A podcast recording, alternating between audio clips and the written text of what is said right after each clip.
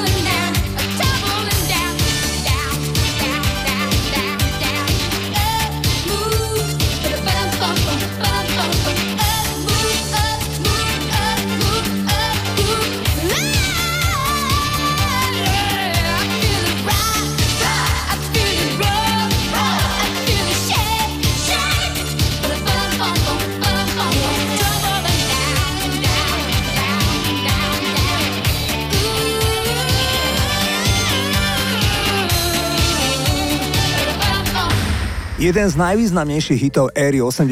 rokov, titul Tainted Love, je o toxickom vzťahu, pričom spevák si uvedomuje, že ho musí opustiť čo najrýchlejšie. Pôvodne však pieseň naspievala afroameričanka Gloria Jones. Tá sa stala populárna v severnom Anglicku v 70.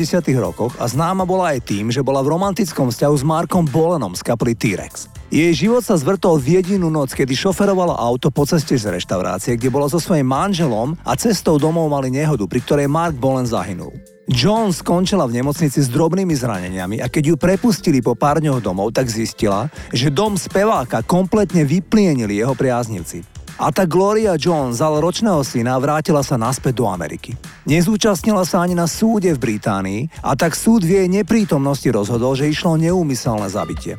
My si zahráme verziu dvojice Soft Cell, ide o parádny titul, volá sa Tainted Love.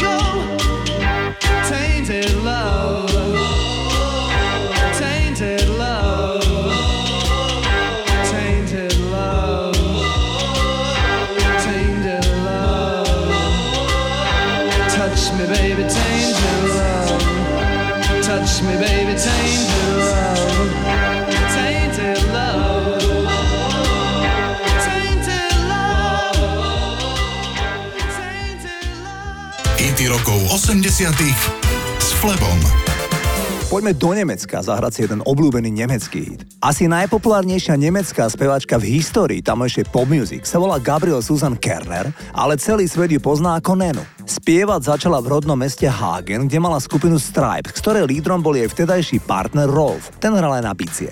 Nena mala 19 rokov, kapela fungovala asi 3 roky, ale nepresadila sa. A tak ju ten spomínaný partner presvedčil, že sa musia vysťahovať do západného Berlína a tam si ich úspech iste nájde. Založili si novú kapelu, ktorú pomenovali Nena, podľa spevačky. A my vieme, že úspech prišiel, najmä s celosvetovým hitom 99 Luftballons. V roku 1987 sa Nena s Rolfom rozišla a údajný dôvod bol ten, že jej bol neverný s krasokorčuliarkou Katharinou Witt. Nena je matka 4 detí a všetky sú súčasťou jej koncertnej kapely. Takže keď idete na jej koncert, tak na pódiu spoznáte jej dnes už dospelé deti. Poďme si zahrať 99 Luftballons. Toto je Nena.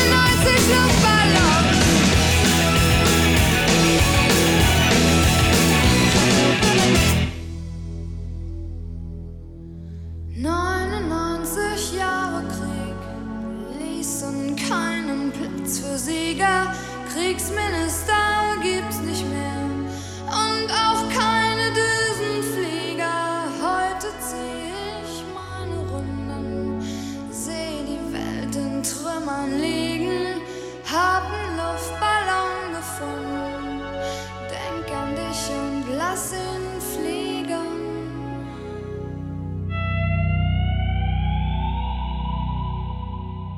sa Michal David odčlenil od Františka Janečka a kapely Kroky, tak sa v 80. rokoch objavil nový talentovaný a sympatický mladík menom Pavel Horňák.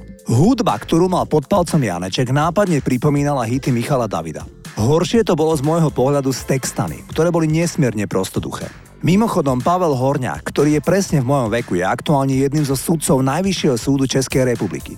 V 80. rokoch ako nádejný spevák predal v Československu viac ako 500 000 platní a v 90. rokoch úspešne promoval na Karlovej univerzite a dnes je rešpektovaný doktor práv. Poďme si ho zahrať.